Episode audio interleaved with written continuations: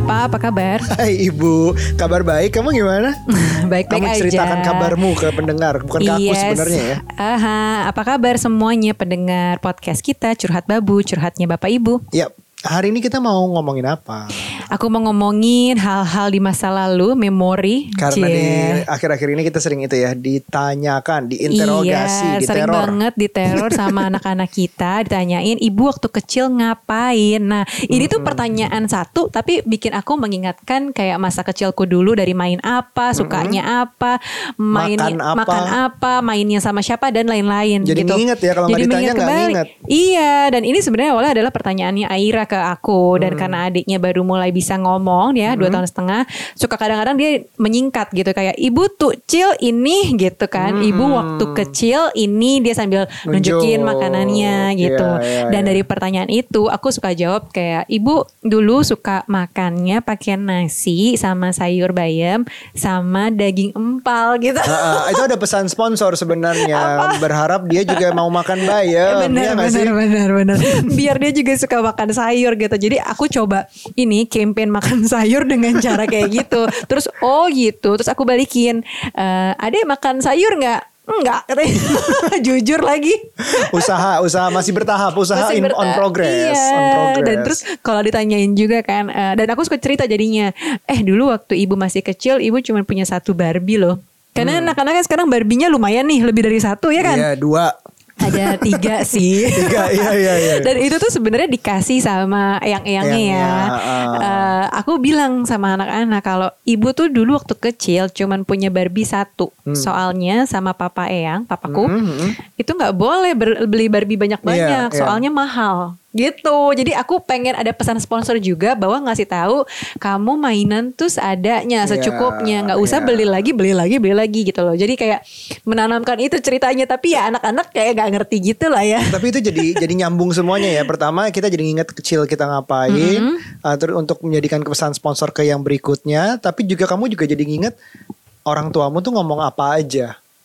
Ngasih berusaha, atau at least kayak kita berusaha ngasih value apa, berhasil gak berhasil tapi tetap ada kan usahanya. Iya betul. Dan sebenarnya pesan-pesan sponsor itu adalah value yang kita coba deliver ke anak-anak. Tapi kan gak mungkin ya kita mencoba mendeliver, ayo kamu makan sayur gitu kan, tapi dengan cara ibu dulu waktu kecil makannya sayur. Contoh.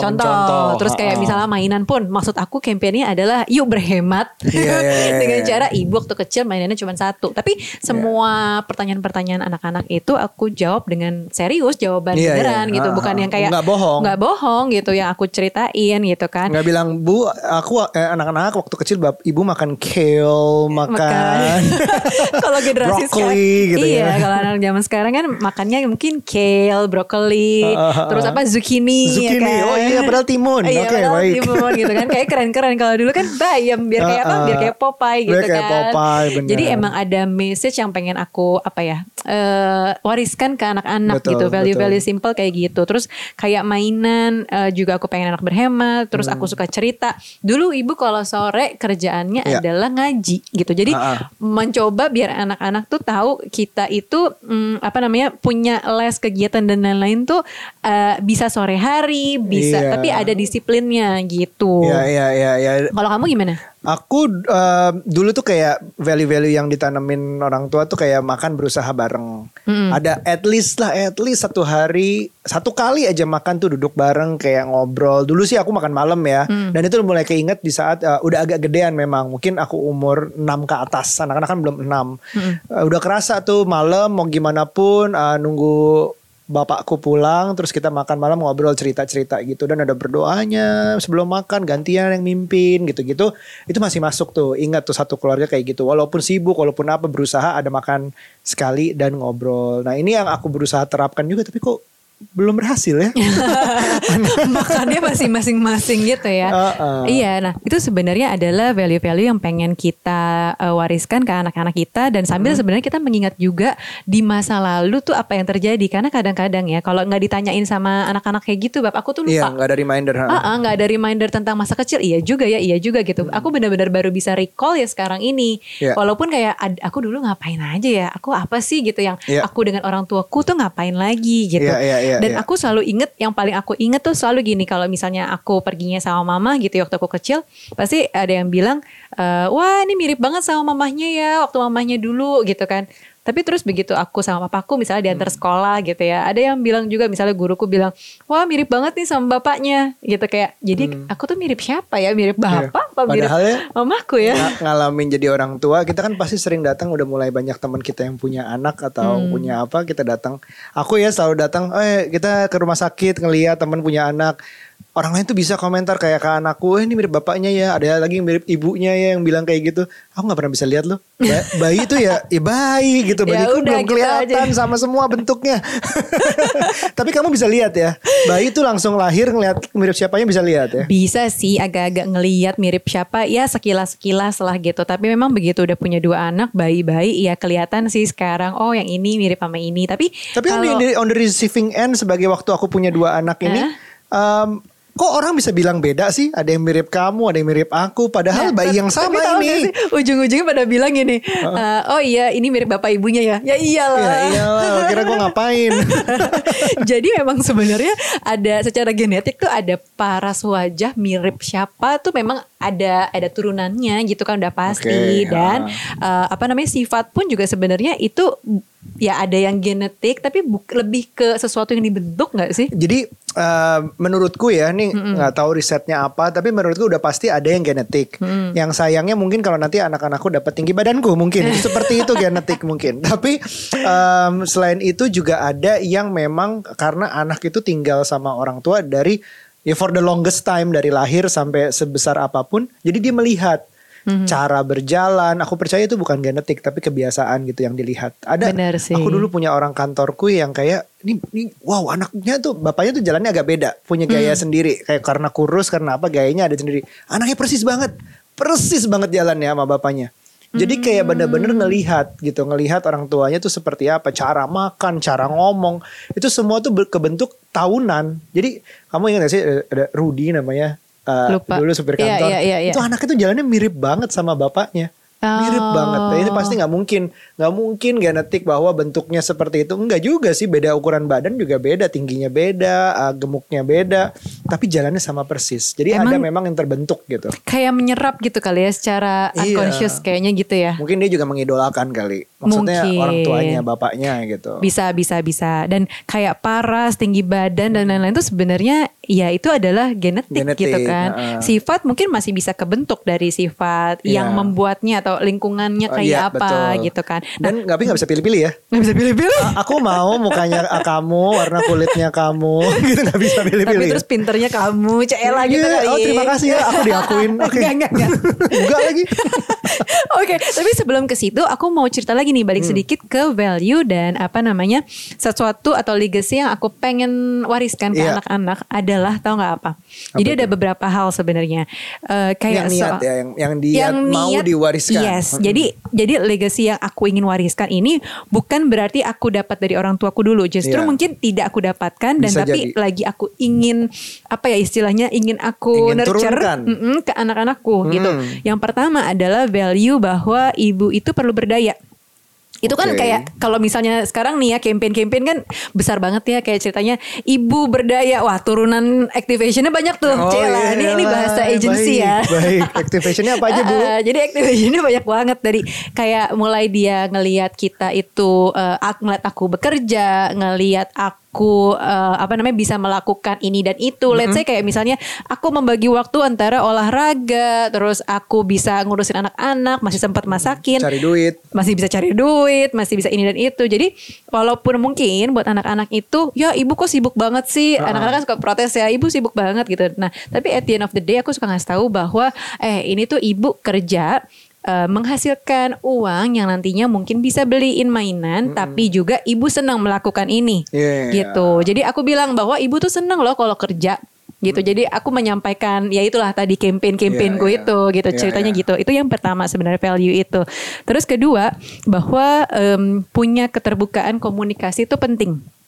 Jadi kalau misalnya gini, komunikasi bukan cuma aku sama kamu doang ya, tapi sama anak-anak, karena aku berharap anak-anak ini nanti menjadikan aku tempat curhat gitu loh, nggak mau yang ngumpet-ngumpet, nggak mau yang sedih sendirian kayak gitu kan. Berharap tapi seperti itu. Berusaha mereka terbuka sama aku. Jadi dengan cara setiap kali mereka sedih, setiap kali mereka marah dan lain-lain, abis itu biasanya aku suka recall tuh, evaluasi kenapa, tadi kenapa gitu, kenapa nangis, ibu tuh nggak apa-apa kalau nangis, tapi gini-gini. Gini ya gitu. Jadi dan mereka udah masuk loh. Akhirnya tuh aku perhatiin udah masuk. Jadi bahwa nangis tuh gimana sih?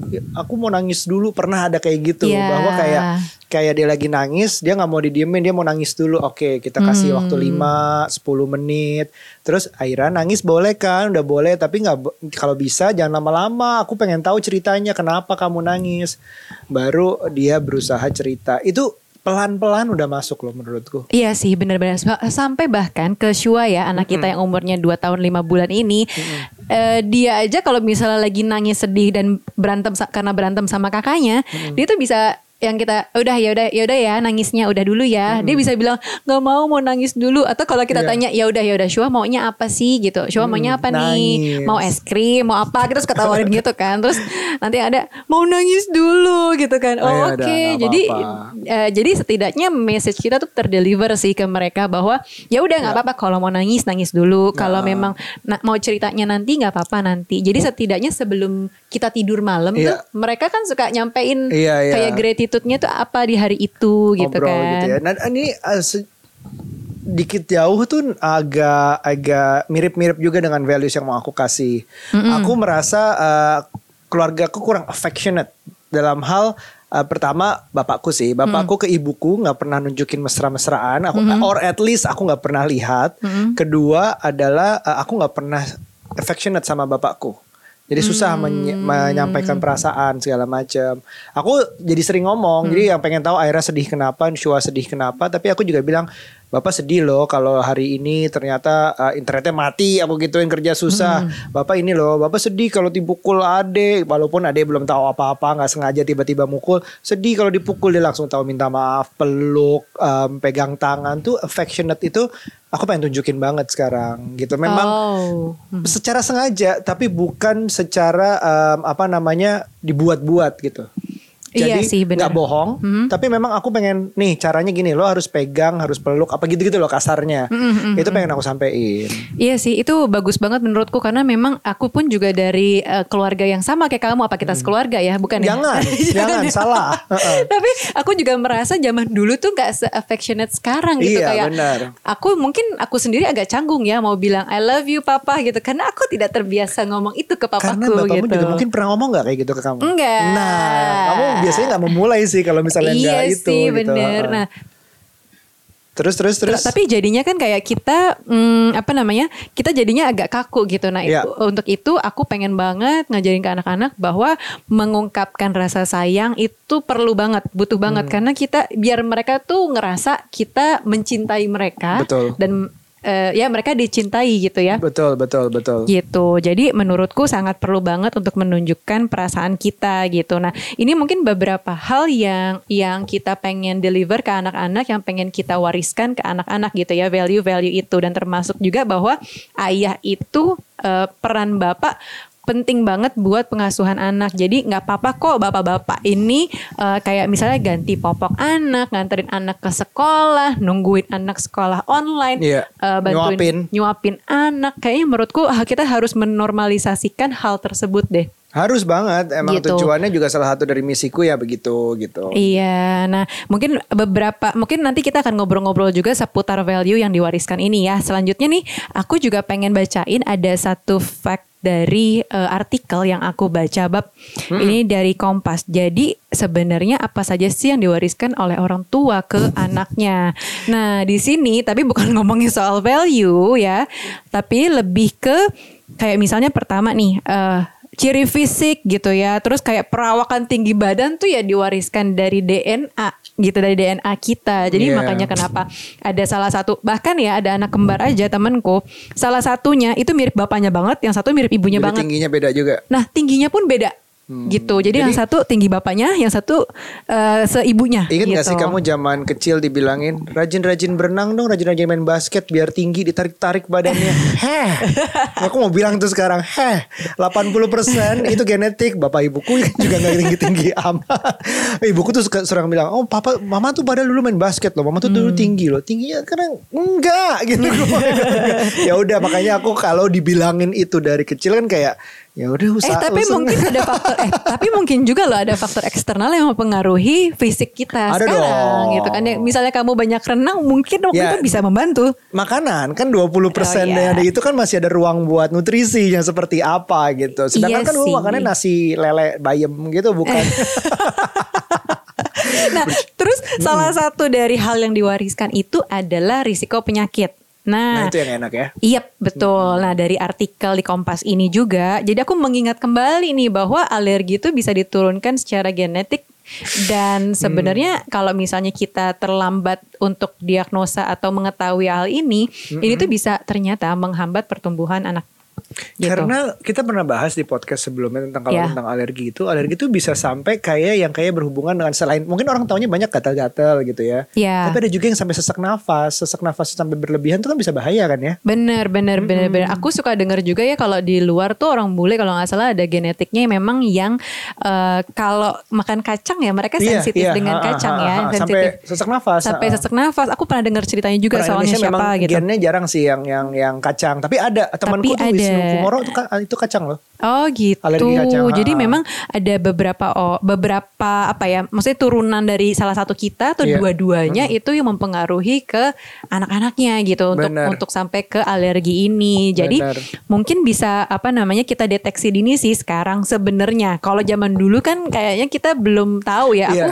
Part of not knowing itu yang bahaya juga gitu. Iya. Jadi kayak dia kenapa sih dia begini kenapa gitu dibawa orang nerka-nerka sendiri kan juga akibatnya bisa bahaya gitu. Dan sebenarnya deteksi dini ini bisa kita lakukan sekarang tuh menurutku udah cukup canggih banget ya sampai ada toolsnya yang mudah banget dipakainya gitu kan. Apa namanya Allergy Risk Screener ini dari Nutriclub itu bisa kita pakai. Oke. Nah tapi sebelumnya ya sampai situ kita akan menyapa dulu nih seorang mama dari dua orang anak, nama anaknya Ashley dan juga Rachel, dan kita mau sapa dulu kalau gitu. Hai Chinfung, apa kabar? Hai. Halo semua. Baik dong, di sini baik banget. Baik banget. Nah Chinfung ini sekarang di Surabaya, memang di Surabaya domisilinya ya? Iya, memang aku tinggal di Surabaya ini. Tinggal di Surabaya, gimana lagi sibuk apa sekarang? Lagi sibuk nemenin anak sekolah, lagi sibuk bikin anak-anak happy di rumah. Paling sibuknya itu aja sih. Bikin anak happy di rumah tuh spektrumnya luas ya, luas sepertinya banget. Ya bisa menantang setiap harinya. Bener. Iya dan nih, itu lebih sibuk dari itu ya pemimpin perusahaan kayaknya untuk lagi di rumah itu. Bener sih karena 24 jam nonstop gitu kan. Kalau kerja masih bisa di stop ya. Bosnya suka nggak ketebak soalnya ya. Nah, sekarang, bener banget. Nah tadi kan aku baru aja ngebahas nih ya soal apa namanya hal-hal yang diwariskan legacy. Ke anak-anak, legacy yang diwariskan ke anak-anak. Nah pengen tahu juga dong Chinfung, kamu dan anak-anak dengan apa namanya Rachel dan juga Ashley itu kira-kira warisan apa sih yang pengen kamu turunkan ke anak-anak atau kayak value apa sih yang pengen kamu anak-anak tuh punya? Kalau aku sih sebenarnya simpel sih. Aku tuh pengen anak-anak aku itu punya rasa cukup. Rasa cukup di dalam kehidupan mereka. Karena once mereka punya rasa cukup, mereka akan bahagia dengan apa yang ada di depan mata mereka. Itu yang paling penting yang aku benar-benar turunkan dari yang aku pelajarin dari orang tua aku. Dan aku pengen turunkan ke anak-anak aku. Caranya tuh gimana? Karena cukup tuh kan apa ya? Mungkin masih abstrak gitu loh buat anak-anak. Tapi biasanya apa yang kamu lakukan? Jadi kalau aku mungkin aku bisa kasih contoh. Jadi waktu Ashley ulang tahun ke-3 kemarin, aku tuh ajak Ashley ke panti asuhan dan aku minta dia itu benar-benar bungkus semua mainan yang dia suka, yang dia udah mungkin nggak main juga untuk dibungkus kado untuk berbagi ke anak-anak panti asuhan. Di sana aku ajarin ke Ashley untuk punya rasa cukup karena di sana anak-anak yang di sana aja bisa tertawa bahagia, bisa senang dengan apa yang mereka punya. Jadi Ashley juga harus bahagia dengan apa yang Ashley punya sekarang di rumah. Seperti itu sih, itu salah satu contoh, karena anak kecil itu butuh contoh. Tidak bisa hanya dengan nasehat audio aja. Jadi kayak, oh kamu harus seperti ini nih, kamu harus seperti ini. Itu kayaknya agak susah. Jadi kalau mereka melihat, mereka akan bisa mengerti gitu. Terus kayak rasa cukup lagi yang aku tunjukkan ke Ashley adalah aku tunjukkan ke dia dengan cara misalnya aku punya pensil warna nih, aku gak beliin dia banyak banget, jadi aku misalnya cuma kasih dia 12 warna. Aku bilang, udah kamu mewarnain dengan pensil warna yang kamu punya sekarang 12 warna ini gitu, gak usah banyak-banyak, tapi dengan 12 warna ini kamu bisa bikin satu gambaran yang bagus gitu. Jadi dari hal-hal kecil dulu sih sebenarnya yang bisa kita ajarkan ke anak-anak. Oh gitu. Jadi gitu. Nah sekarang nih dengar-dengar Ashley tuh punya alergi ya, boleh diceritain gak sih pengalamannya kayak apa, Chinfung? Pengen tahu deh, soalnya kan Ashley ini anak pertama. Jadi pas kamu tahu Ashley ini alergi, kamu kayak gimana gitu reaksinya? Nah, berhubungan sama tadi yang dibilangin legacy ya, kayaknya itu kan agak mirip-mirip sama yang katanya orang bilang warisan dari orang tua. Nah, kebetulan si suami aku itu memberikan warisan yang tidak bisa ditolak sama Ashley adalah warisan alergi gitu. Jadi si anak pertama aku ini aku kan mama baru nih kan ya, 4 tahun lalu masih belum benar-benar belum ngerti banget tentang bagaimana kita raise seorang anak gitu. Terus tiba-tiba si Ashley lahir, aku masih fine-fine aja karena masih ASI. Mulai MPASI, mulai kita kasih dairy product, kemudian udah mulai 11-12 bulan udah mulai masuk ke susu formula juga, dan udah mulai kasih susu formula sapi gitu. Dan dari sana itu sebenarnya aku tuh masih belum berpikir ini tuh anak alergi gitu, karena aku mikirnya oh anak ini kok sering batuk ya, oh paling dari makanannya ini salah nih gitu, atau mungkin karena dia masih ada kadang makan coklat kayak gitu-gitu. Jadi mikirnya kayak enggak lah, aku pokoknya kayak nolak gitu. Tapi kok makin lama makin sering, tiap malam itu kayak sampai sesep gitu, sampai aku sempat beli alat nebu gitu, karena dia kayak nggak enak batuknya tuh, batuk kering dan kayak di lehernya kayak gatel gitu, jadi kayak nggak enak tidurnya. Di sana aku juga mulai kerasa kayak aduh ini kok susah banget ya gedein anak itu, kayak kok sakit-sakitan gitu. Padahal aku udah mikir ini padahal aku udah kasih yang terbaik gitu. Sampai akhirnya aku sempat keliling ke beberapa dokter di Surabaya gitu kan, dan beberapa dokter bilang kayaknya anak ini alergi deh karena batuknya cuma di malam hari, dan anak ini kayaknya kok aku merasanya kayak batuknya tuh ada yang aneh gitu, kayak bukan batuk kayak orang dewasa, kayak memang batuk sakit gitu. Sampai akhirnya kita keliling-keliling sampai paling mentok itu aku ke Singapura untuk cek, benar-benar check up si Ashley ini kenapa sih, karena waktu umur 1 tahun lebih itu benar-benar dia kayak batuknya semakin parah gitu. Di sana benar-benar baru keluar bahwa oh anak ini tuh memang alergi dairy product kayak gitu. Oh gitu, jadi lumayan ya, maksudnya perjalanan untuk sampai tahu dan confirm bahwa ini alergi lumayan takes time, terus takes effort juga ya kan. Bener. Dan kalau misalnya sebenarnya Ashley ini sampai di level apa sih mengganggunya alerginya Ashley ini? Jadi kalau misalnya mengganggunya tuh kayak misalnya dia kalau misalnya lagi lari-lari dikit gitu langsung batuk. Jadi kalau misalnya lagi ke playground aku udah langsung kayak jangan lari-lari. Jadi kayak nggak bisa jadi anak yang pada umumnya gitu, nggak bisa kayak happy banget karena aku udah takut banget dia makan es krim nanti dia batuk, kemudian lari-lari nanti dia batuk kayak gitu. Jadi aku benar-benar batasin, even kayak makan pun aku lagi mau masakin sesuatu aku mikir ini bahannya udah bener nggak ya, ini ada dairy produknya nggak ya kayak gitu. Nah berhubungan sama yang tadi warisan sama dari orang tua, kebetulan papanya Ashley itu bukan alergi dairy product tapi alergi debu gitu. Jadi aku mikirnya kalau misalnya memang dia alergi nggak mungkin dari makanan atau minuman, tapi dari debu dong harusnya gitu. Tapi ternyata ternyata setelah saya pelajarin lagi, ternyata alergi itu memang diturunkan, tapi mungkin bentuknya akan berbeda-beda gitu. Ada yang misalnya jadi alergi debu, ada yang sensitif di kulit kayak gitu. Benar-benar kita pun juga merasakan sih bahwa yang namanya alergi kebetulan kalau aku justru di anak kedua nih Chinfung, karena anak keduaku tuh alerginya lebih ke kulit. Kalau misalnya dia kemarin sempat awal-awal tuh kita punya karpet ya, terus dia kalau lagi main di karpet tuh gak lama pasti garuk-garuk terus jadinya merah gitu kan. Terus belum lagi kalau kita ganti merek sabun, dia tuh bisa jadi garuk-garuk, kulitnya kering dan lain-lain. Bahkan setiap malam ya sampai sekarang nih masih kalau kalau mau tidur malam mungkin karena udah mulai nggak ngapa-ngapain, nggak ada aktivitas, jadi tuh gatelnya lebih berasa gitu. Suka minta dielus-elus bu gitu, dia suka minta gitu elus-elus bu, karena kalau digaruk kan jadi sakit gitu kan, jadi luka. Nah dia sendiri nih, jadi sebenarnya alergi ini berlangsung dari dia mulai MPASI lah, kurang lebih umur 6 bulan sampai sekarang 2 tahun 5 bulan. Ini udah lumayan lama gitu. Tapi kita belum bisa sampai menyelesaikan alerginya, lebih ke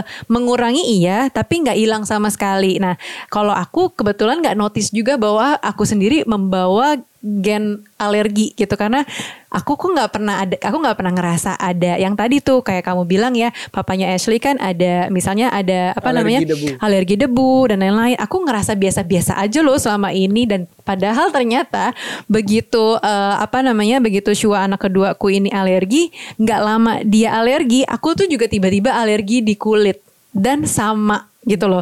Jadi aku kalau misalnya abis olahraga berkeringet banget ya, di kulitku gatel asli, kayak bahkan sampai tadi pagi aku olahraga, aku kalau misalnya olahraganya banyak keringet, garuk-garuk gitu di leher, di tangan gitu kan. Ini mungkin yang harus di pendengar ambil nih di sini nih, dari satu mungkin suaminya Chinfung itu tadinya adalah alergi debu, tapi ternyata menurun ke anak alergi dairy product, which is a bit different gitu, sama-sama alergi tapi berbeda jenis alerginya. Nah ini lumayan baru kan buat aku setidaknya, dan buat Nucha pun, bahkan alergi itu bisa dalam tanda kutip nyala dalam suatu kejadian hidup gitu. Kalau kamu adalah anak kedua lahir baru, itu seolah-olah tuh nyala sekarang. Mungkin udah lama ada, tapi baru aktifnya tuh sekarang. Dan aku tuh baru tahu juga Chinfung, bahwa aku kan eczema nih. Aku baru tahu eczema ya baru setahun terakhir ini loh, setelah anakku udah lewat MPASI kemarin.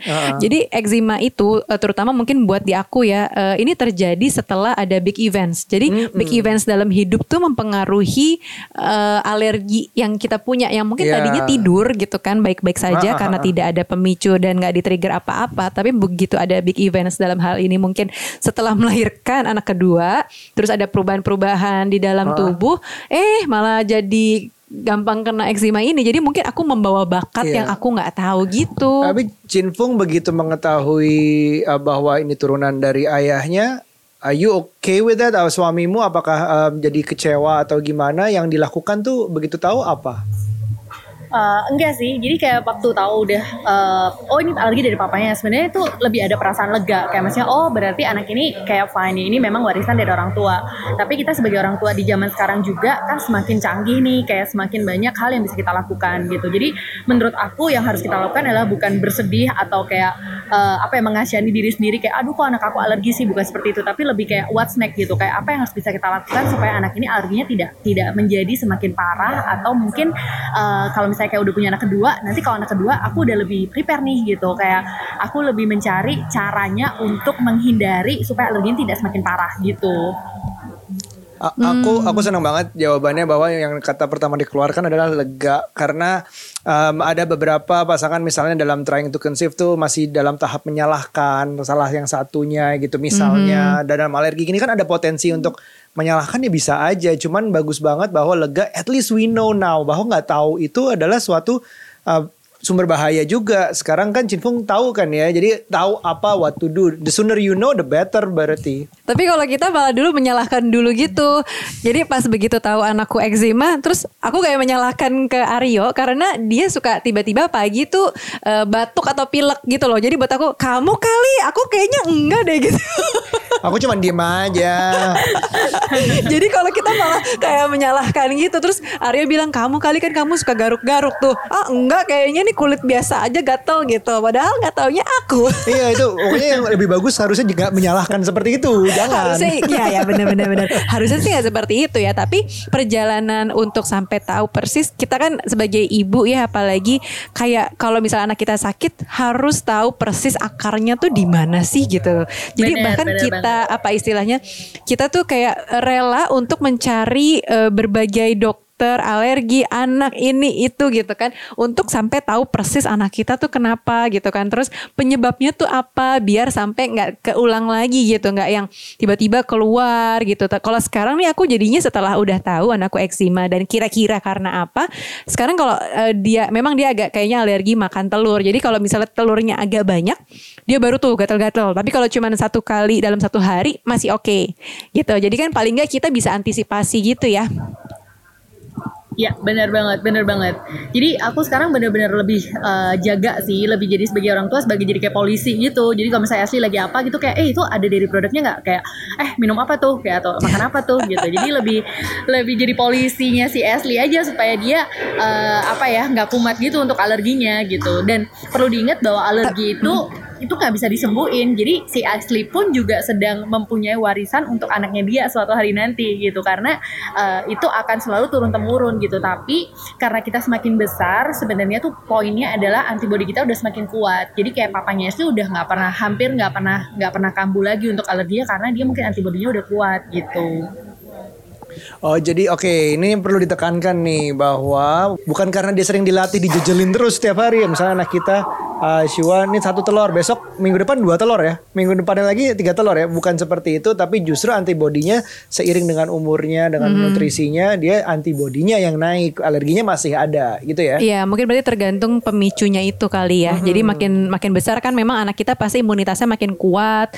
Terus di sisi lain begitu kena hal-hal yang sensitif ini udah lebih kebal lah kayak gitu kali ya, kurang lebih. Nah terus kalau Rachel gimana? Ini kan Ashley anak pertama alergi, terus Rachel berarti alergi juga kah?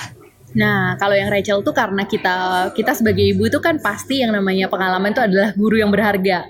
Jadi waktu udah tahu hamil Rachel nih gitu, aku lebih berhati-hati. Waktu hamil pun udah berhati-hati. Jadi waktu hamil aku udah mulai mengurangi dairy produk.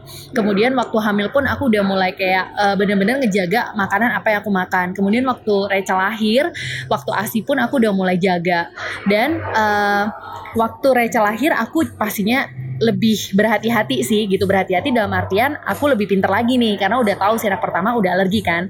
Jadi akhirnya kemarin aku mencari tahu dulu di Allergy Risk Screener by Nutriclub untuk memastikan apakah si Rachel ini punya resiko alergi.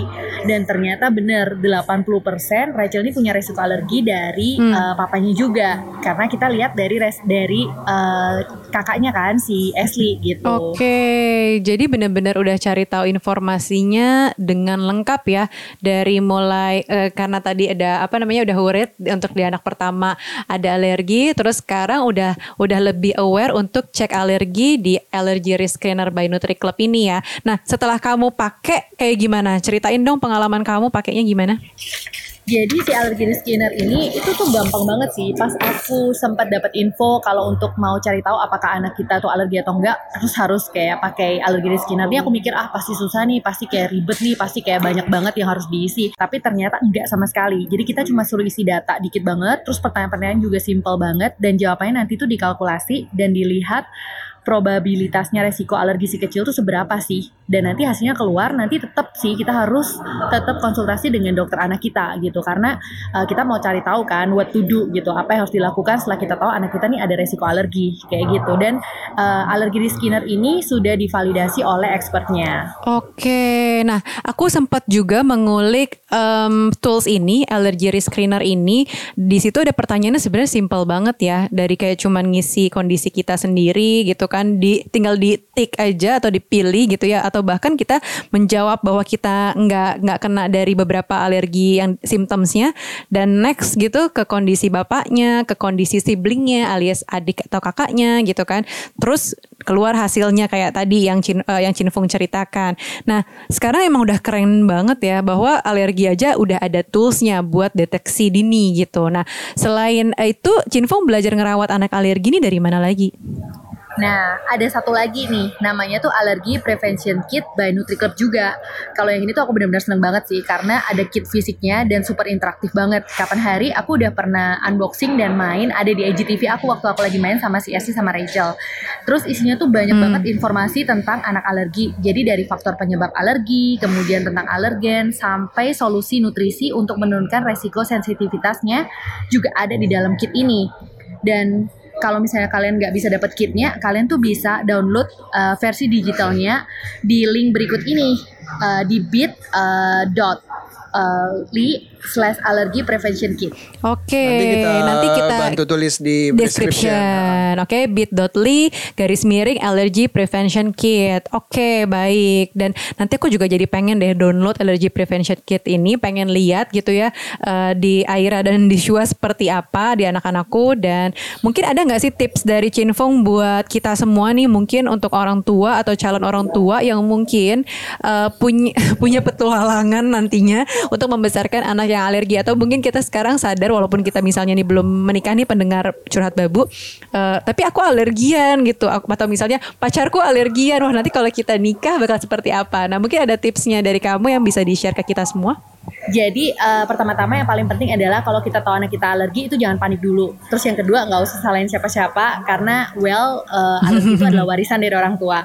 Tapi yang pasti alergi itu kan nggak bisa disembuhin, tapi bisa dicegah dan bisa diturunkan resiko sensitivitasnya. Jadi kalau tips dari aku yang pertama adalah kita sebagai orang tua tuh harus cari tahu dulu nih resiko si kecil alergi itu gimana gitu. Jadi bisa pakai Allergy Risk Screener by Nutriclub, dan kemudian kalau kita udah tahu hasilnya kita bisa konsultasi dengan dokter spesialis anak kita. Kemudian sebisa mungkin kita tuh benar-benar udah cari tahu dulu apa sih yang harus dihindari. Kalau misalnya kita tahu anak kita kayak Ashley, dia kan sensitivitasnya berhubungan dengan dairy product, jadi kita hindari dairy product itu. Kemudian kita juga harus kasih nutrisi yang tepat nih, atau kasih susu formula dengan kandungan simbiotik, yaitu kombinasi prebiotik dan probiotik, sama tambahan fosgos 1:9 dan Bibreve, yang memang udah terbukti klinis bisa bantu nurunin resiko sensitivitas pada si kecil gitu. Oke, thank you banget untuk tipsnya. Jadi sekarang nih kita semua gak perlu khawatir lagi kalau misalnya anak kita nih punya risiko alergi. Jadi bisa langsung cek gitu ya besar kecil risikonya nih di Allergy Risk Screener. Terus konsultasikan dengan dokter kepercayaan kita gitu ya. Terus jangan lupa juga kasih nutrisi khusus yaitu simbiotik untuk membantu menurunkan risiko sensitivitas pada anak-anak kita gitu ya. Dan mungkin juga jangan lupa untuk cari tahu informasi lebih lengkap lagi terkait dengan alergi ini. Bisa follow di Instagram @nutriclub.id atau bisa cek di website www.nutriclub.co.id gitu. Oke, kalau gitu terima kasih banyak Chinfung untuk ngobrol-ngobrolnya, untuk sharing tipsnya, dan ini bermanfaat banget ya buat kita-kita yang aku sendiri padahal udah punya anak alergi, tapi dengar cerita dari pengalaman Chinfung membesarkan Ashley dan juga Rachel ini juga apa ya, punya cerita tersendiri gitu. Jadi apa namanya, nambah info buat kita. Maksudnya buat punya anak lagi ya bagaimana? Cukup 2 saja. Oke, kalau gitu Curhat Babu bersama dengan Chinfung mau pamit undur diri dulu. Mudah-mudahan bermanfaat buat kalian semua pendengar Curhat Babu, dan terima kasih untuk meluangkan waktunya dengerin obrolan singkat kita. Sampai ketemu, jangan lupa follow Curhat Bapak Ibu di Instagram. Oke, kalau gitu Chinfung. Thank you Chinfung, sampai ketemu lagi. Bye. Stay safe. Ya, yeah, thank you. Bye bye.